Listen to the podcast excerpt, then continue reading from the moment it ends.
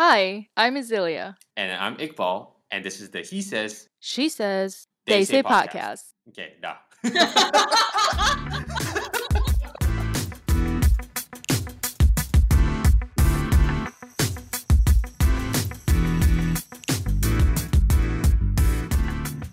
Hi, listeners. Welcome to this week's He Says, She Says, They Say podcast. I am extremely delighted to introduce you to our guest, Natasha Shazana, who left New York City to pursue a new venture in Malaysia called Soko. Welcome to the show, Natasha. Thank you so much, Azealia and Iqbal, for having me. I'm really excited to be here today. Yay. We're excited to have you. Now, could you tell us a little bit more about your startup and what you did previously? Yeah, absolutely. So I'm Natasha. I'm the founder of a direct to consumer intimate apparel brand based in Malaysia, and we're launching in 2021. And what's different about our brand, Soko, is that we put comfort and real woman representation first. So we're not your Victoria's Secret or your average, you know, mom's bra brand. Prior to that, I was definitely not about selling bras. I was in the finance world as a private equity principal at Morgan Stanley in New York City. Sweet. So the very first guest, very first guest, and you got us like an international badass, like CEO finance expert, huh, Azealia? You couldn't. There was no chill. I'm sorry. Should I be apologizing for having friends who are supergirls? Either that or guys just need to step up a little bit, lah. just kidding, just kidding. Don't mind him, Natasha. He's not as intimidating as he sounds. Although he can be once he goes down a rabbit hole. So, what have you been up to, Iqbal? So I've been doing a lot of reading, and a week ago I came across this really interesting comic that I'm not sure if you guys have ever read before. It's called The Mental Load. Mm, tell us more about it.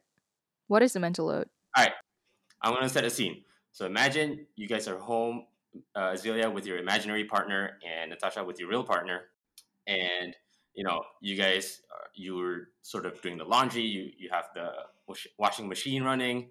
You have a pot on the stove ready for tonight's dinner, and then uh, you have kids who are crying and they want attention from you and your spouse, and you know you're trying to get a handle of all of this, and in the meantime, your partner is there sitting watching TV, and suddenly the pot starts overflowing, starts to create a mess. And then your partner looks over at you and he goes, Yo, why didn't you get the pot under control? And so you go, Well, because I'm doing like a million different things. Why aren't you helping? And then your partner responds with, Well, you should have asked. How would you respond to this scenario? I would put the, the pot over his head. That's yes, what I would queen. yes, queen. I completely agree. You know, actions speak louder than words. Showing what is worth. no, but it's definitely a situation that it's too common, I think, and we a lot of times we're taking that burden and we feel the need like we actually we feel the desire to take on that burden but when things start to go wrong that's when thinking about the our spouse and our partners involvement level of involvement. Because a lot of times i think we're willing to take that on right? As as women being the primary caretaker takers or caregivers in the family like i'm willing to do the extra work and i don't typically complain about it but um, in a time where like shit hits the fan that's when you get up that's when you're like why aren't you doing anything so with you know That pretty much is what this idea of a mental load is. If this is your first time hearing about it, the mental load is defined as the invisible labor of managing a household and family. So not only do you have to keep on top of, you know, sending kids to school or oh, the laundry needs to be done or, you know, the bathtub needs to be scrubbed, it's also just remembering all of these things, remembering everything that needs to be done and making sure that they are done. So that in itself is an extra chore on top of everything else that you already have to do. And you guys mentioned that this this responsibility typically has fallen on the female spouse more so than men, and this is according to research, according to studies uh, by the American Sociological Review, by like universities such as Oklahoma State, and again, Natasha, you're married, and would you say that you've sort of experienced this, or you've seen this thing in your own life? yeah absolutely i think worry work right which is another word for mental load is this perpetual, never ending list of things that I am worrying about that, um, you know, my partner may not be. But if no one worries about it, who's going to get it done? Who's like, how is that going to be taken care of? Um, so, you know, for me, it could be as simple as what are we going to have for dinner tonight? Right? It can be something so simple like that but it's what are we going to have for dinner every single night, right? For the rest of the week. How are we going to plan the meal plan? Who's going to clean out? For me, I don't have children yet, but you know, I have we have two cats. Like, who's going to clean out the? Who's going to feed the cats? It's it's a that never ending like to do list, and you don't necessarily vocalize it, but you have it. For me, at least, I actually list it out. I have two a professional to do list and a personal to do list, and I have it, and I, I have that I have that pleasure of like checking it off you know that you know that simple pleasure of ticking something off when it's done. So my mental load actually goes down i actually like check the box physically for me. Um so yeah i mean even if not even if you don't have kids i think that mental load is still there. To be fair also cats are incredibly demanding so you sort of brought that upon yourself. It's good practice. So does your husband have his own um, to-do list yeah now that you mention it i don't think he does to be honest he is so he is such a deeply analytical person, but he doesn't have the same like level of organization that I do. And it takes me to be like, hey, have you done this? Hey, have you done this? Hey, have you followed up with this person? And that in itself, just me in the act of following up with him is the mental load, right? And I feel like I'm carrying that around with me every day. And because he is my business partner in our startup as well, I'm not only caring like, hey, when are you going to feed the cats? But I'm also like, hey, when are you going to talk to our website guys? right? So it's kind of this double, uh, you know, both sides of the spectrum kind of thing, and I have to wear both hats with him, and he doesn't have that list. I'm I am the list, I guess. So I mean, this raises an interesting point in that, like, um, let's really just ask if your husband has his own list, but not trying to make any generalizations. Do you think that sort of this mental load falls more on the women in a relationship more so than men across the board, or what do you think? So, like you said, research does prove and has shown, especially now during the time of the pandemic, that the mental load is disproportionately affecting women. And that is a more traditional role. And if you are in a heterosexual relationship, that is likely the case. So I would tend to agree with that. You know, the example I gave earlier about like simple thing like a dinner you know, I live with my parents right now, and even things like dinner falls typically falls on my mom and myself, right? So we organize that, and it's not something our, you know, my dad and my husband necessarily even care about. Like they know dinner's gonna happen. We're not gonna starve. It's fine. It's nothing to worry about. Because they know they're handing over the mental load to someone else. Exactly. exactly. You know, but then it's like, okay, you know, let's say I, I'm picking, I don't know, like nasi lemak or something or whatever, chicken parmesan for dinner. Then I'm gonna be like, who's gonna buy the parmesan? Who's gonna buy the nasi?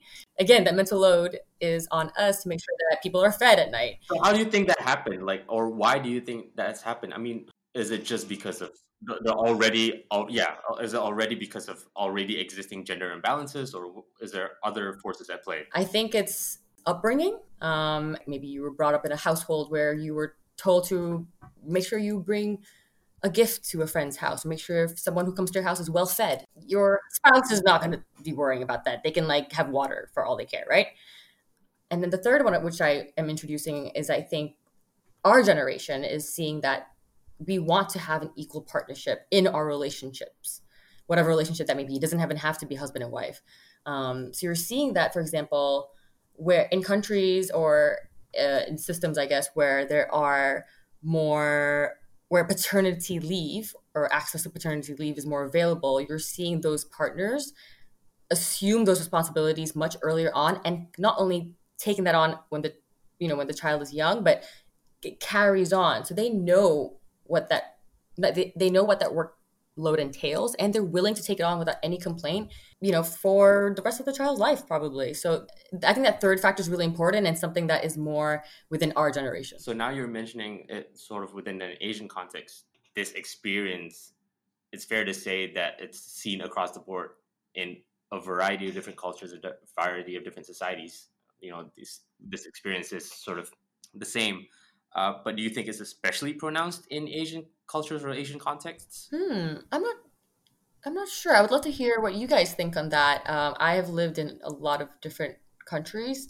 Um, so coming back to Malaysia for me after leaving New York has been uh, actually seeing more of those traditional roles pop up. Actually, so I would say nowadays in the Malaysian context, I would say yes, but having lived in New York the last six years, less so actually, because the people I worked with were these finance, you know, moms who traveled and worked, you know, crazy hours. So it was different there as it is here. So actually, again, you're raising a, another interesting point is that, you know, now more women are entering the workforce, I guess, because of the state of the economy, both partners need to work. Do you think that's been the reason why more people are becoming aware of this mental load that this issue exists versus, you know, back then? Yeah. Yeah, I think women are ha- happier to vocalize that they are perhaps not happy with way things are set up. You know, again, maybe it's due to their spouse's, again, cultural um, background, their upbringing, and again a third factor will come in to maybe change that up right you're you can tell your partner like hey i knew you grew up like this and you were raised this way but i would like to raise our family this way and maybe we can make that work um, so yeah i think having um, an equal partnership is totally attainable regardless of what culture you're in so right now we've been talking about the mental load within the context of you know spousal relationships we've been talking about it in the context of households but Natasha, you run your own business. Do you think this sort of phenomenon exists in a workplace level? I mean, obviously, it exists like managers having to take on the mental load of actually managing the business while their employees, you know, just handle the day to day of their own individual tasks. But maybe among colleagues, do you think that there's an imbalance here somewhere? Yeah, I would say actually that instead of it being focused more on colleagues, it feels like worry work in my own head in high pressure situations or in situations where you need to impress, you know, especially being not at the top of the hierarchy, right? Like not a director level. If you're an analyst or associate or, you know, junior level staff, you're, you're pretty much in a position to impress like most of the time on your day job. So in a corporate role, I actually feel like the mental load is more short term focused. So I would say, you know, things like, I mean, so for me in my finance world, I was in, in a client facing position. I was always worried about was there enough pitch books for everyone in the meeting? Who's taking all the notes here? You know, why didn't someone, you know, set the, the presentation up the way they should have been set up? Did the package arrive at the hotel yet or not? Like, these are the things that other people on my team did not worry about, but I did. And I was the only female on my team. And why did you feel like you had to take on that burden yourself? I wanted to make sure that everything was run smoothly. I have this pressure on myself to make sure that things turn out great. Not just good, but great. And I don't know if it's a woman thing or a personality thing, but settling for like good enough and like, yeah, someone will figure it out. Mm, no need to worry about. That's not that's not a characteristic of mine and I think a lot of women may share that same trait. Uh, no, I think it's a Natasha thing. I'm fairly confident. okay, so my understanding is that it's clear that you have a tendency to actively take on additional responsibilities despite zero expectations from your team members. Yeah, and I, I want to make my team look good. I want to make myself look good. I want to make my boss look good. You know, there's no room for being mediocre. It's that feeling that like no one else on the team cares but you do. Well, without wanting to state the obvious, do you think it'll be better if, or more preferable, if there was someone in the team who matched your own aspirations? 100% yes. And I actually felt that when I was leaving this role to pursue the startup, we had to hire someone else. And in the interview process, I, you know, there were people just like me who were willing to go the extra mile to make sure the details were covered and you know we ended up hiring those two people and as soon as we did the transfer the transition period it was like a huge weight lifted off my shoulders. I was like wow these people care about the little things that i cared about that no one else on the team cared about. So there are and actually one was male and one was female. So i think it's i don't know if it's necessarily gender in the workplace that you know uh, in terms of the mental load split but it's you know it's it's there is a distinction between people that care about it and people that don't care. I suppose the mental load becomes lesser when someone tries to put themselves in your shoes But what would your advice be for those who are confident enough to take on the load themselves? Yes, I think it's helpful. You know, you, you can take that and put that into again a personal relationship context as well. And if you find a co-founder in the startup sense, right, who will is willing to take on the same mental load, that is very helpful.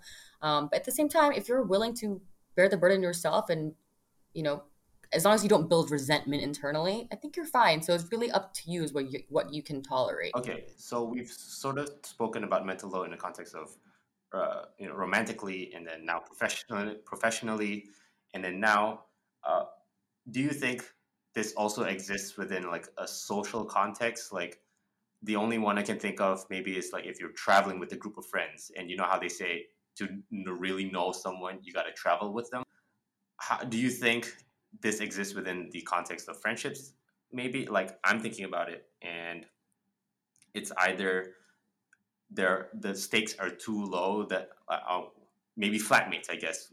Flatmate would be a, a good example of you know you're living with friends and then one person automatically assumes more responsibility than the others. But how do you you know juggle that friendship with wanting you know just wanting to live in a clean household for example? Yeah i think that was a great example with flatmates or roommates. I didn't i don't really feel it with my friends in general like that are not you know those that i have lived with in the past. I don't feel that same stressors. If anything they are an escape. Like i use my friends to help me with mental load or just to vent really right? Um so i never associated mental load with my friends to be very honest but with roommates in the past absolutely. Like roommates in college roommates and you know when you first graduate out of school you can't afford an apartment by yourself. Like yeah there's you know the roommate who's paying less rent than you, you know, who's messy or something, right? Doesn't clean up after themselves, or, or the roommate who brings their boyfriend home, you know. And, and I was that person, right? Like my husband now, who was my boyfriend then, I brought him home every single night, and my roommate, you know, was like be calling him, "Hey, he's the third roommate." He definitely, you know, I think for her, the way that she tackled it actually is that she became friends with him instead of looking at my husband, then boyfriend, as like a burden. He was like, you know what? If this guy's gonna be around all the time, let me be friends with him. Let's hang out.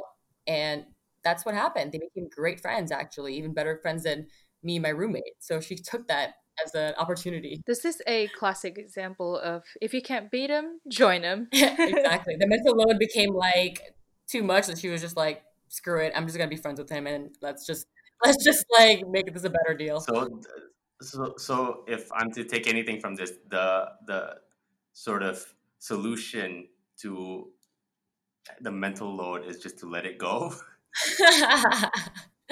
um, I would say to embrace it.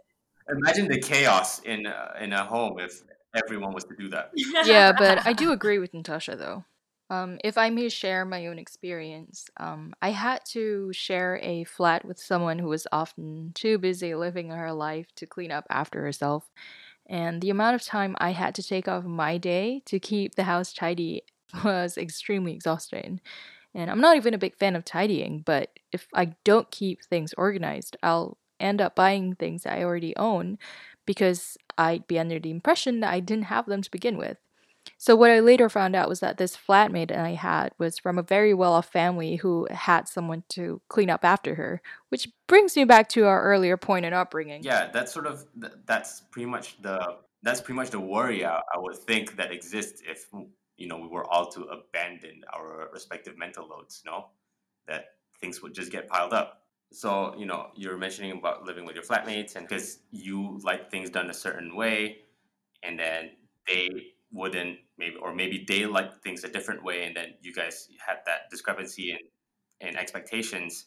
So if you guys were just to abandon all ex- do you think abandoning all expectations would have been a good way to go about it? Well i personally think that abandoning any form of expectations would be very difficult because then we won't be addressing the elephant in the room. So I think the best way to go about it would be to compromise. And this is coming from a first-hand experience. So the roommate I was telling you about earlier, um, she told me that she was going away one weekend, and I had planned on catching up on my readings, but a momentary glance at the unwashed dishes that she left overnight in the sink was the last straw. So when she came home that Sunday, she yeah, she was quite pleased that the uh, you know the flat was really clean. But then the minute she found herself being unable to locate basic essentials, she went berserk. She just she just started going at me. And her reasoning was so she found it much easier to find things when they were scattered everywhere, like her wires, her headphones, her books, what what have you. Um, so yeah, we had a discussion, and our solution was she was allowed to keep things scattered, but it has to be within boxes. So I, I guess a similar analogy here would be like stuffing everything you can in a closet without raising any suspicion. Dead bodies, whatever. So, uh, I mean, this was the bare minimum, but it looked cleaner on the outside. So, I mean, that's a win win, right? Yeah, that's fair. So I think Azealia, your elemental load for that something like that, right? Is some is a trait of yours that you would have for the rest of your life. Like you want cleanliness and you know with friends, with roommates, with a partner in the future. Like you expect that, right? So it's not just a short term thing; it's a long term thing. So mental load is is not just about like that next action or that to do list for today. It's that to do list like for forever. All right. So just maybe to drive towards a conclusion, we know that this issue exists, what might just be the first step of even resolving or even getting some semblance of fairness in dividing up a mental load within maybe a workplace or a household or a relationship. Communication, not letting that resentment build up. You know, I've gone through that even today with my husband. We had a, a work related argument, and it was because of similar mental load where I was like, why, you know, why haven't you sent this this email out? Like, why do I have to be the one that's chasing you down to do it? Right? It's it, it's and then he's like, why are you blowing up at me? There's clearly something else that's like bothering you, right? Like you think it's small in the time, but once you collect those little small moments, it can it can really like blow up. So you really want to avoid that. So I think communication in that time so not only communication, but communication in that moment is key. Yeah, and it's important to not keep everything bottled up. Yeah. And it's easier obviously with your partner than it is with a colleague or a roommate but it's at the end of the day just like a lot of problems how a lot of problems are solved it's communication. Yeah i completely agree and that's a good point. If i may write on that point itself um, transparency is really important because they need to know how you feel. Maybe you could consider not making an effort or less of an effort in certain areas so they realize that you have too much on your plate. Once they start seeing that the house chores have been neglected their you know, dishes are not washed and beds are not made, it will then take them that much to realize that you needed all the support that they could have probably offered in the beginning. Instead of you know doing everything for them and asking for help only for them to respond with a you should have asked. And household chores is a shared responsibility so it's okay to go you should know this is expected out of you. So I feel like those words wouldn't work with my husband. Oh, anything, oh no. Anything that starts with you should, he will just like drown out as like white noise. Oh, okay, fair, fair. How would you phrase it? So what I've learned over the years of being, you know, together with him is I well, there might be some crying involved, but eventually I get to this sentence that starts off with I would like it if you dot dot dot it would be really helpful for me. Dot, dot, dot. It really means a lot to me if you. I really like that. I really like that because it's very it's very productive in a non-confrontational way, and it's almost you know you're you're communicating like you said the the expectation, but in a way that is non-combative and also builds towards this sort of result. Exactly, it's a win for both parties because they are then aware of because they may not even be they may not even be aware of what they're doing. Is giving you mental load right? Exactly. And i agree. If it's not in their nature to think about these things then i guess for them they think why should you? Exactly. So it becomes harder for us to convince them that they're you know that that we're the ones taking on the burden for them like, if I could relate this to my past experience, um, I remember going out with someone who does things on a whim. It was so nerve wracking to not know what was coming next. And going with the flow only works if you trust that the person has the ability to respond to a situation quickly. But I mean, for people who are more risk averse, um, going with the flow can feel like a constant anxiety attack that never seems to end. Like in the in that situation, I liked the fact that I was allowed to let myself loose, but being in a position that has no clear boundaries or any sort of definition is kind of intimidating, especially when it comes to traveling. Like us ladies, we have so much to think about. I mean, like, do I have enough clothes? Are they appropriate for the occasion? What about my I don't know, skincare routine. Do I have to bring all 20 bottles? Like, is that going to take up space? As opposed to guys, without stereotyping, who probably wouldn't mind reusing the same underwear when push comes to shove. I feel put on the spot. Siapa makan chili dia rasa pedas, Iqbal? well, what's great about a go with the flow partner, you know, and at times, not like I mean, obviously, not all the time, but in moments where a partner can encourage you to go with the flow is helpful because that will take off the mental load as well, right? One way is to deal with the mental load in a way that's productive, um, that will address and solve it. The other way is just to let go of the stress that you don't need to put on your plate, right? Some longer term concerns, you know, that of the the further out to do list tasks that you have, like you know, that go that go with the flow person might be like, hey, let's not worry about that until six months from now, twelve months from now, you know, then that can help ease the burden too. Mm, I agree. I agree. But only if they're smart enough to come up with a last minute, good going solution. Otherwise, you'll end up having to take on that load too. That's true. Exactly. Like when that six months comes and you don't have a plan, then that wasn't that helpful. That's that's funny. The way you guys are actually describing mental load. I, what did you do this time?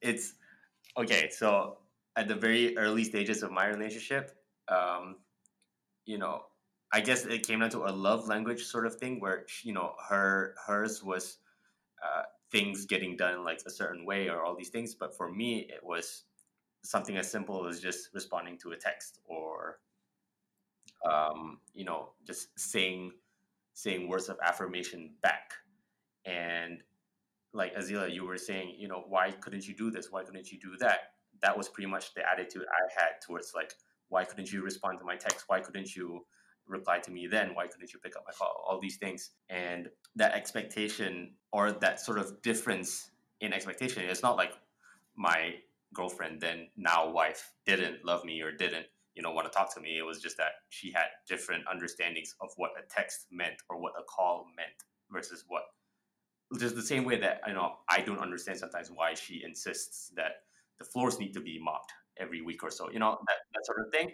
Uh, it's just a different uh, understanding or different level of importance being placed on certain things. That's because you don't mop the floors as well. It's that simple. I mean, what? I mean, what? Save yourself.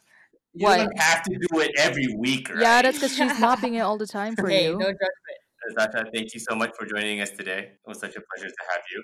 Thank you for having me. It was really fun. Thank you, Natasha, for being on the show. And how can our listeners get in touch with you? You can follow me on Instagram at brapreneur. Like entrepreneur. Exactly. Thanks, Iqbal. So mature. so mature. Got safer. Anyway, thank you, listeners, for tuning in to the He Says, She Says, They Say podcast. And we hope you enjoyed the episode. If you'd like to get in touch with us about something that you're interested in, feel free to drop us a mail at he she they say at gmail.com. And you can also follow us on Twitter at he she they say underscore. Till next time, bye.